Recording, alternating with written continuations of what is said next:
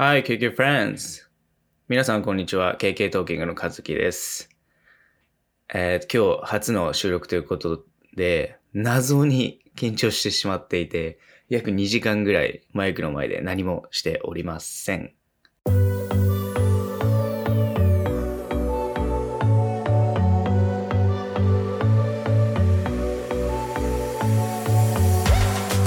の番組は ケーケー トーキングの Kazuki がトロント生活の中で学んだ英語の知識を中心にトロントの魅力や海外生活における経験談、また ケーケー トーキングの裏話などなど普段動画ではお伝えしきれていないような内容に一歩踏み込んだ形でお話ししていく番組です。勉強や仕事の合間にぜひリラックスして聞いてください。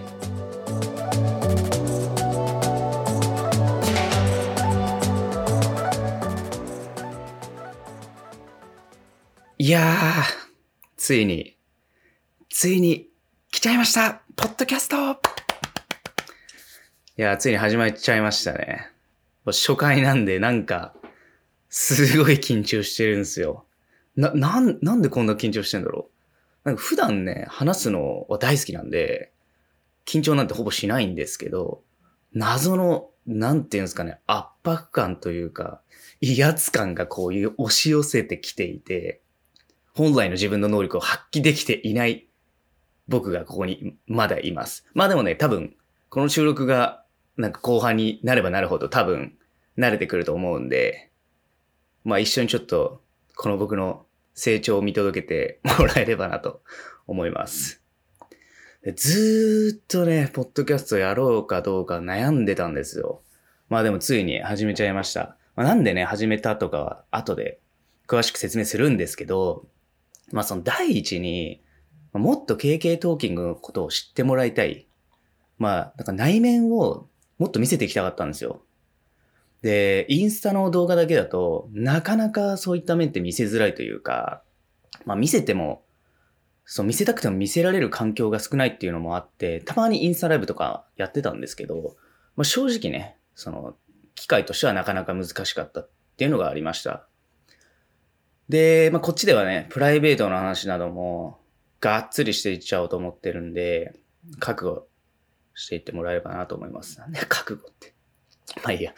そう、まあ、それによってね、親近感だったり、まあその身近に感じてもらいたいっていうのがすごく大きくあったんで、まあそういうところを感じてもらえればなと思います。なんかね、本当に雑談ベースでゆるくやろうと思っていて、まあなんだけどなんかちょっと癖になるような、そんなポッドキャストにしたいと思ってるんで、皆さんどうぞよろしくお願いします。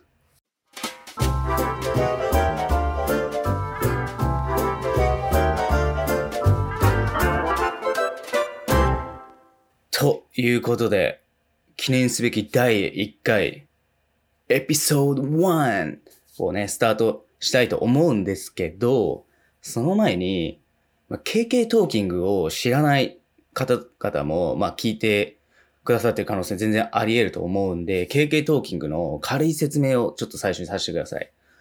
まあ、ケーケー トーキングは僕と、まあ、相方のケビン、カナダ人なんですけど、カナダ人のケビンという人間と二人でやっている、運営している英語学習者向けのインスタアカウントなんですよ。で、まあ、いっぷん以内の短い動画で、英語フレーズを紹介してるんですけど、なんだろう。なんか最近ね、もはやコント動画みたいになってきてて、もう英語を紹介したいのか、コントを見せたいのか、ちょっとわかんなくて、なんか迷走してきちゃってるんですよね。はい。まあでもそんなね、感じで、英語のフレーズを一応面白おかしく動画にして紹介してるっていう感じなんで、まあ英語を楽しく学べるみたいなのがコンセプトなんですよ。でね、その相方のケビンが、まあまあ最高に面白いキャラクターをしてまして、まあこの人いろいろ特徴があるんですけど、まあまず一つに日本語が喋れると。で、もう一個がまあ非常に女好きっていう、まあ、まあ基本的にこの二大要素が強すぎるっていうだけなんですけど、まあこのね、女好きのケビンが動画内ではよくネタになってるんですよ。その女好きっぽいキャラクターになってるんですけど、それね、すべて事実なんですよ。一切飾ってないというか、そのまんまやってんすよ、あいつ。だから、めちゃくちゃそのキャラ作りの必要がないみたいな感じで、めちゃくちゃ楽なんですよね。まあでも多分聞いてる人とか見てる人は、いやそんなことないでしょ、あれは普通やらないでしょみたいな思うと思うんですけど、ガチなんですよ、事実なんですよ、あれ才能ですよ、あの人っていう感じでね、最高の相方とやってます。まあほんとちょっと見てない人は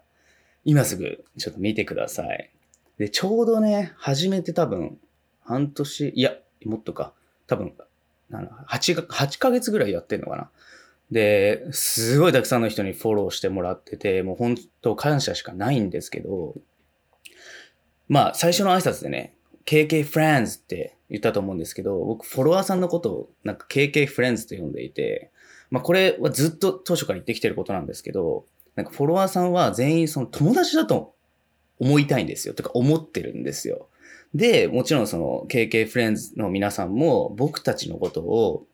まあ本当に仲のいい友達みたいに思ってほしいっていう思いがあって、それをやってるんですよ。なんで今聞いてくださってる皆さんも、まあ、今日初めて ケーケー トーキングを知ったって方も、もう今日から僕ら友達です、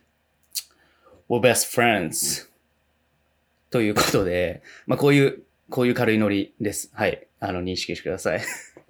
まあそっちの方がなんか距離感近くて楽しいじゃないですか。なんていうかそのフレンドリーな感じ、フレンドリーに行きたいんですよ。なんかね、先生みたいなすごい嫌で、まあはい。でまあ今後ね、 ケーケー フレン ケーケー トーキングで紹介したフレーズをこっちのポッドキャストでより詳しく解説していくみたいな、まあそういったインスタと連動した内容も話していきたいと思ってて、もう結構そういった面で言うと、ここのポッドキャストフォロー、サブスクライブすると、すごい英語の勉強にもなると思うんで、ぜひぜひ、あの、ケーケー トーキング、インスタの方でフォローしてない人はフォローしていただいて、こっちの方も合わせて聞いてもらえればなと思います。はい。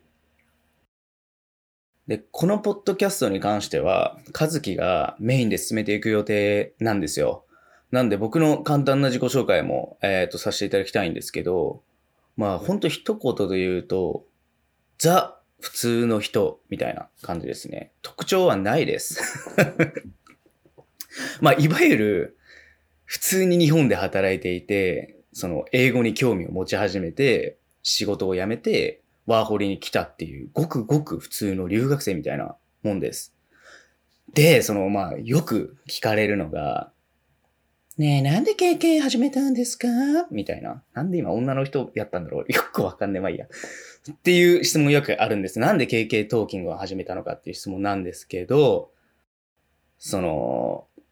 まあいろいろとね、理由はあるんですけど、まあ大きな理由としては、まあ、会社をこう辞めてきてるんで、少なからず大きな決断をしてきてるわけですよ。いわゆるその、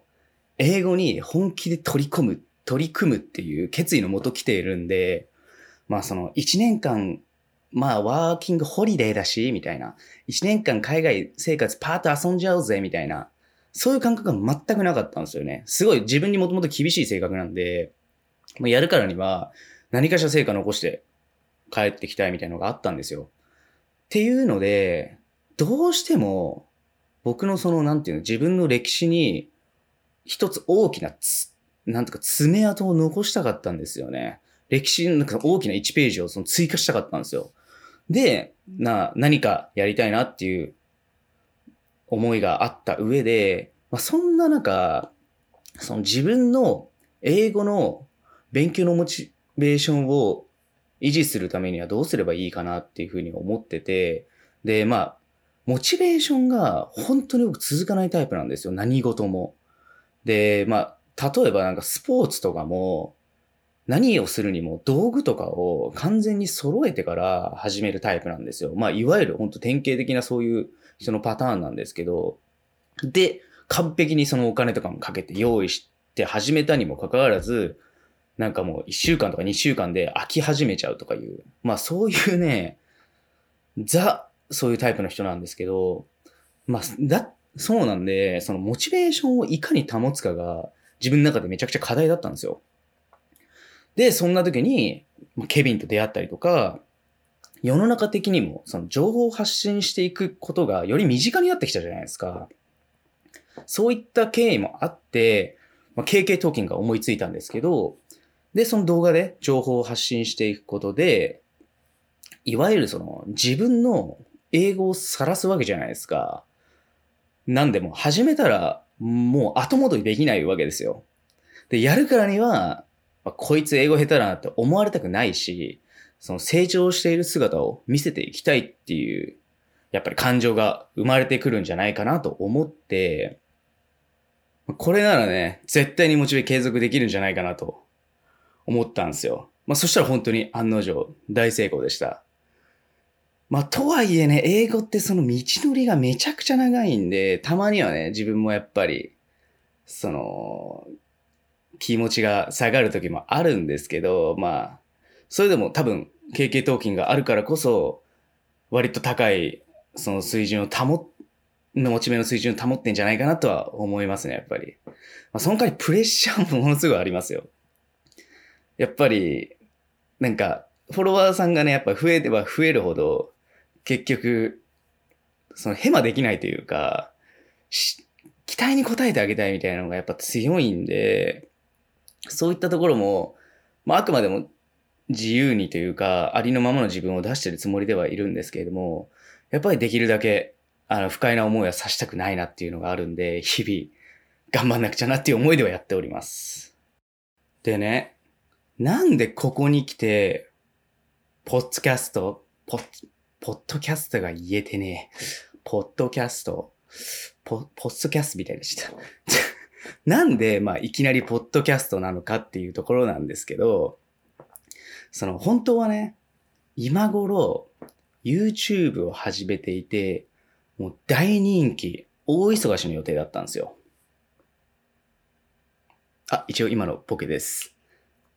聞こえてないけどね。多分、自意識過剰かとか多分言ってくれてたのを信じています。えー、anyway、まあそういうわけでコロナのせいで何もできなくなっちゃったんですよ。で、これちょっとほんとコロナね、まあ僕らだけじゃなくて全世界的にまあ、ものすごいことになっちゃってるんですけど、まあ、トロントも未だに毎日そのもうさんびゃくにん以上感染者が本当に未だに出ていて、自粛規制もまあ厳しいままなんで、そのケビンにね、会いたくても会えないんですよ。って、会いたいってそういう意味じゃないですよ。収録の話ですよ。大丈夫ですか？はい。で、ね、YouTube のね、プランも、まあ、結構立てていて、早く始めたいとは思ってるんですけど、会えないと、まあ、いかんせん、やれることがほとんどないというか、やっぱ初回の放送で遠隔ってちょっとなるべく避けたいじゃないですか。なので、できれば会ってからやりたいなっていうのがあって、なかなか始められずにいるんですよね。で、まあ、そんな中、まあ、ポッドキャストを始めてる人が増えてるっていう情報を、まあ、小耳にして、まあ、この自粛期間がね、影響してるってことなんですけど、日本では多分まだまだポッドキャストって、あまり認識、認知度としてはないのかもしれないけど、実はその北米では結構人気があるんですよ。で、日本にもこのね、流れが今回の件もあって少しずつ来てるっぽくて、まあ、今がある意味チャンスなのかなと思ったのと、まあ、あとこういった多分音声のみのコンテンツも、その、こういう期間に合わせてニーズが少しずつ上がってきているなら、僕らとしても、その視聴者さん、視聴者さんって難しいな、視聴者さん、OK？ 視聴者さん的にも、ウィンウィンだなって思ったんですよ。まあ、なんで、やろうと決めました。で、その、たまに僕らインスタ上で、インスタライブやるんですけど、それが、めちゃくちゃ反響いいんですよ。もう本当ありがたいことに。終わってからもものすごい量の ディーエム で、そのめちゃくちゃ面白かったです。まあ、その、本当にこういうキャラだと思ってませんでしたみたいな。なんか本当にボケとツッコミなんですね、みたいな。そう、そういった声すごくいただいて。で、まあ、その内面や素を、まあ、多分見せていることがすごく響いてくれてると思うんですけど、まあそういったところを、なるべく増やして、もっともっと ケーケー トーキングを好きになってもらいたいっていう思いがやっぱありました。で、まあいろいろそういった総合的に考えて、今まさにポッドキャスト結構完璧なタイミングじゃ、タイミングじゃ、タイミングなんじゃないかなと思って始めました。はい。で、まあそもそも自分自身が、まあそのKazukiが話すのが大好きというか、得意なんですよ。多分得意ですね、もう。で、よく友達から、なんかまあおしゃべりマシーンとか言われてて、まあ飲み会とかでも、とりあえず横にKazuki座らしとけみたいな。まあそういう、なんかキャラになりつつあるんで、だいぶありがた迷惑なんですけど、まあ、その喋りに関しては自分もすごい好きなんで、全然苦にならないっていうところで、まあ割と自分のこの性格的にも向いているのかなと思ったんですよね。はい。で、それで、まあこのチャンネル、どういう風にしていこうかな、みたいな、いわゆるまあどういう方向性にしていこうかな、みたいなことを考えていたときに、その結構、ポッドキャスト上に英語教育系のチャンネル多いんですよね。まあでも、その、ここでは、僕的には、どっちかというと、なんか雑談的なチャンネルにしたかったんで、まあ、休憩がてらに気軽に聞いてもらいたいなと思ってるんですよ。その、そういう、なんか、身構えて聞くようなものじゃなくて、本当に手軽、手軽に聞けたら、聞いてもらえたらいいなと思ってるんですよね。で、まあそもそも英語とかこう言っちゃってますけど、まあ僕先生でも何でもない、ただの英語を勉強してる一般人なんで、まあその皆さんと同じ立場なんで、その皆さんと同じ立場で語っていきたいんですよ。まあどういうことかっていうと、なんかその自分が得た、その生活の中で得た知識、英語の知識、ケビンに教えてもらったこととかを、まあその友達に共有してる感覚っすね。よくあるじゃないですか。なんか、それ英語勉強してる人同士で、ね、これ知ってた？こういうこと。こう、こう、この単語ってこうらしいよ、みたいな。えー、そうなん知らなかった、みたいな。それを、ポッドキャスト上でやってるっていう、大変迷惑な野郎です。はい。まあでもね、OK。例えば、例えばだよ。最近あった知識が、なんか、メニーっていう単語あるじゃないですか。メニー。あの、たくさんのメニー。あれ、中学生とかで、覚える、まあ多分ほぼ誰もが知ってる英単語だと思うんですけど、あれをね、まあ使ってると、ケビンによくメニーあんま使わない方がいいよって言われるんですよ。えってなるじゃないですか。いや、メニーってもうめちゃくちゃ王道で習ってきたやつだけどみたいな。で、ケビン曰く、メニーじゃなくてa lot of、a lot of あるじゃないですか。a lot of ってやつ。それをメニーとに変えて使った方がいいって言われて、まあアロットブも知ってるけど、なんかメニー言うの結構癖になっちゃってるんだよねみたいな話してたら、いやメニーはねちょっとネイティブからすると硬いんよって言われて、硬い？なんかそのなんかちょっとね、アロットブのカジュアルらしいんですよ。メニーは少し、本当少しですよ。全然言ってもいいらしいんですけど、若干そう友達同士の軽い会話で言うには若干硬いらしくて、まあ。なんて言うんだろう、その日本語で例えると、あそこにめっちゃいっぱい人いたみたいな、これがアロットオブなんですよ。めっちゃいっぱい人いたみたいな。じゃあメニーはどうなるかっていうと、あそこにとてもたくさん人がいたみたいな。わかります？この違い。なんか友達同士の 会, 会話でとてもたくさん人がいたって確かに言わないじゃないですか。めっちゃいっぱいみたいな、そうもっと軽い感じのテンションで言うじゃないですか。なんかこの差らしいんですよね。で、それ聞いたときに、うわ、なるほど、みたいな。ちょっと疑ってた俺が恥ずかしいみたいな感じで、すごい納得しちゃったんですよ。どうすか、この、この知識。やばくない？今日ちょっと、あ、やべえ、いいこと聞いちゃったみたいな気分になってるでしょ、今。なっちゃってるでしょ、これ。そうなんですよ。これを話していきたいんですよ、僕は。まあ、ちょっと今、ドヤ顔で言ったんですけど、ドヤ顔が全く伝わんないですよね、声だけだと。はい。まあ、こういうね、なんか豆、ちょっとそんなにインスタとかで動画にするほどじゃないけど、知ってたらなんかちょっと、なんかプラスになるような知識を、まあなんかほんと友達感覚で共有していきたいなと思ってて、まあこんなテンションで話すん、雑に話すんで、多分気楽に聞けると思うんですよね。はい。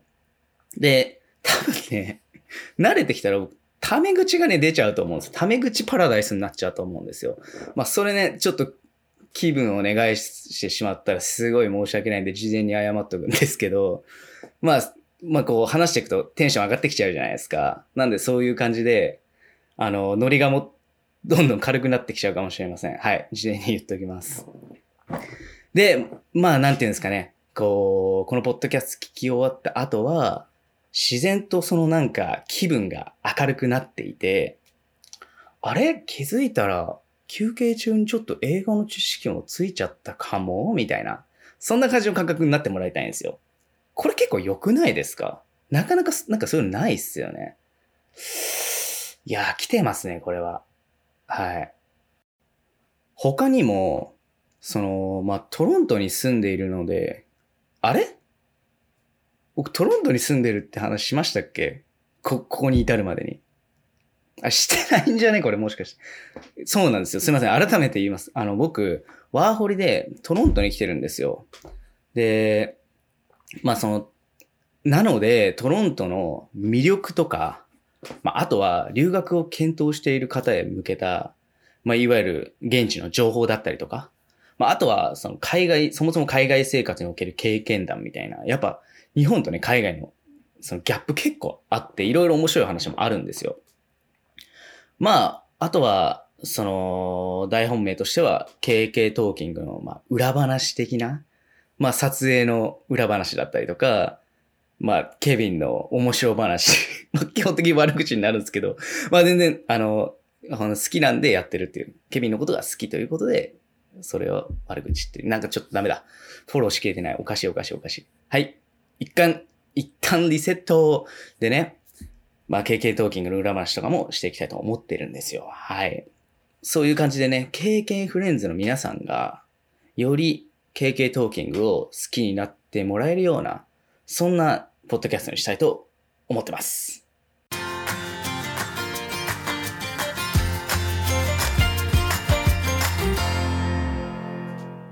本当はですね、ちょっと初回ということもあって、まあ、この辺で、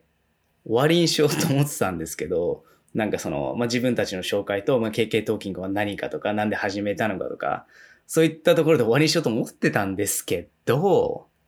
案の定、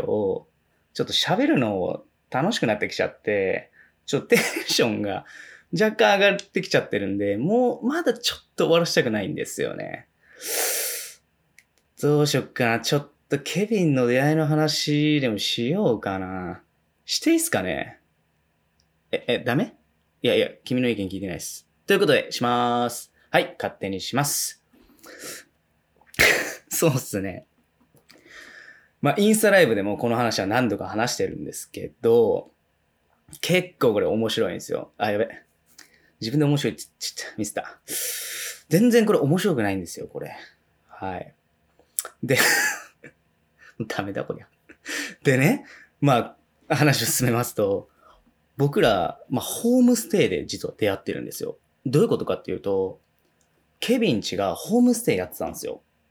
で、自分は、その留学エージェントを介して、ホームステイ先を決めてもらったんですけど、まあ、それがたまたまケビンちだったっていう、これ、すごくないですか？奇跡ですよね。そんな予想できるわけないじゃないですか。日本語喋れるカナダ人がホームステイ先にいるなんて。まあ、そういうのもあって、まあ、それがまあ、出会いだったんですけど、これがまた、もう、伝説の一日になるんですけど、まあ、ほんと、最初のトークですよ、ケビンとの。もう今でも忘れないです。あれはね、ほんと、恐怖でしたよ、もう。なんかその、当時、全く英語喋れないんで、その、本当に、超基本的なことしか喋れないんですよ。日本で一応、ちょっと勉強してきたんですけど、まあ、言うてもリアルな生会話は初めてだったんで、めちゃくちゃ緊張してるわけですよ。で、自分なりにノートをめっちゃ作ってあったんですよ。この初めて喋った時はこれを話すみたいなとか、なんかホームステイ先と打ち解けるにはこの英語だみたいな、自分なりに頑張ってたんですけど、まあよくね、これわかると思うんですけど、実際その瞬間に行くと、すべてその記憶が飛ぶんですよね。あの、あの現象、もう勘弁してほしいんですけど。でね、その当日、ケビンが僕の部屋に挨拶に来るっていう、あの、もう決まりがあったんですよ、その日。で、それが初めてケビンと会うタイミングだったんですけど、まあ、その、ある程度何時ぐらいに来るか知ってたんですけど、それまでずっとなんか一人でもごもごも練習してて、喋る練習を。したら、まあ、ドア、トントン、カズキみたいな感じでドアが鳴って、やばいついにケビンが来たみたいになるじゃないですか。で、どうしようどうしようどうしよう。もうそのトントンで、まあ、まず僕の記憶が全部飛んだんですよ。もう、あれ俺なんでもそもそもカナダにいるんだみたいな。そこ、いや、そこまでは戻んないですね。まあ、それぐらい、もうテンパっちゃったわけですよ。やばいなってなって。で、まあ、もう、もう完全に記憶なくなっちゃったんで、もうこれはもう、行き当たりばったり話しかないみたいな。で、開けた瞬間に、まあ、いわゆる、ザ・白人みたいな人なんで、ケネ、ケネディ、ケネディって誰やねん。ケビンは。で、で、もうその瞬間に何かっていうと、あ、My name is Kazuki. Nice to meet you. みたいな。もうこれしか言えなかったんですよ。めちゃくちゃ考えてきたんですよ。はい、なんか、あ、I'm Kazuki. I like, あ、わかんない。もう今もなんかテンパ、出てこねえや、何も。まあ、それぐらいテンパっちゃってたわけですよ。で、ナイスミーチューしか言えなくて、終わった、もうこれ俺や、やらかした、完全にやらかした、みたいな、なってて、で、その後ケビンが、なんか言ったんですよね。な、こんな感じで、収集の句ですかみたいな。で、あれなんかすごいゴモゴモしてたんで、やべえ。聞き取れなかったみたいになんか俺の中になって、どうしようどうしようどうしようどうしよう返答したいのに全然何言ったか分かんなかったみたいな。で、その時なんか聞き返すフレーズも出てこなくて、やばいみたいな感じでテンパってたら、出身どこですかって言われて、で、あ、出身ですか、出身僕、茨城ですね。やって、お前日本語喋れるんかーいってなったんですよ。いや、これひどくないですか？僕のその緊張解消しって感じなんですけど、バリバリ綺麗な日本語で喋ってたんですよ。だからその時って日本語喋れるっていう頭が僕の中にないんで、すべて英語に変換されてたんですよ。わかります？なんか、その俺の脳内の中では、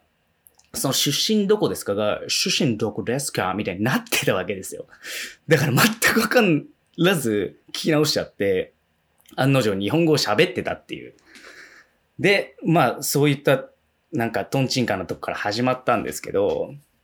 まあ、そ、その後にその僕が突っ込んだりとかしてたら、ケビンもすごい笑ってくれて、まあすぐにね、息があったんですよね。で、その後、トロントをこう案内してくれたんですけど、まあ、伝説の初日っていうのが、まあ、一切英語を喋らないっていう、まあ、ほんとこれ伝説の初日だったんですけど、英語話しにカナダ来たのに、初日ずっと英語喋らないっていう、もう、すごいっすよ、もう。まあでもね、その、若干ムズムズした感じはあったんですけど、めちゃくちゃ緊張してたんで、そのケビンのおかげで僕の張り詰めた緊張感が、まあ吹き飛んだんです、初日で。で、すごい、なんかもう本当に友達と初日過ごしてる感じで、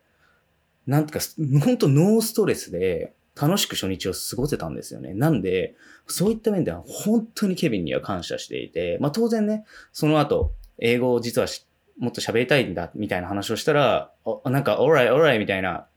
なんか、let's do it, みたいになって、そっから、ケビンも、その、僕に英語をこう、指摘してくれるようになって、で、これすごいのが、彼、トロント大学で、なんか、言語学っていう専攻なんですよ。言語学。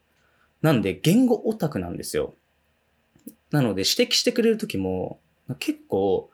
その言語学に沿って論理的に説明してくれるんで、めちゃくちゃ納得ができる。で、さらに、まあ最強なのが彼日本語喋れるじゃないですか。なんで細かいそのニュアンスの違いとかもかなり丁寧に教えてくれるんで、もうこれに関してはもうケビンあっぱれですね。僕の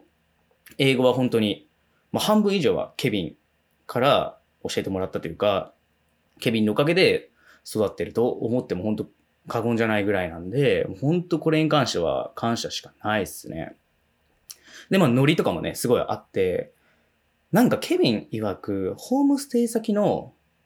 子供たち、子供たちって言い方おかしいな。その生徒さんたちですね。生徒さんたちって、やっぱ社会人の人って、まあ割合としては少ないらしいんですよ、結構。まあ、なんで、その僕が社会人経験して、まあ、なんか知識量とかもやっぱちょっと、なんかちケビンからすると今までの人たちと違うみたいなあったみたいで、そういったもんですごい僕のことをなんかなんか興味を持ってくれて、で僕はそもそもその日本語も喋るし英語もペラペラだしその論理的に説明もしてくれるしみたいなところでケビン自身すごい尊敬してたんで、まあお互いにその尊敬のレベルがあったみたいなところから、まあどんどんどんどん波長もこう良くなってってちょっと待って、なんかこれ流れがおかしくなってきてる、なんかケビンと僕の愛の物語みたいになってますけど違いますからね、これこれ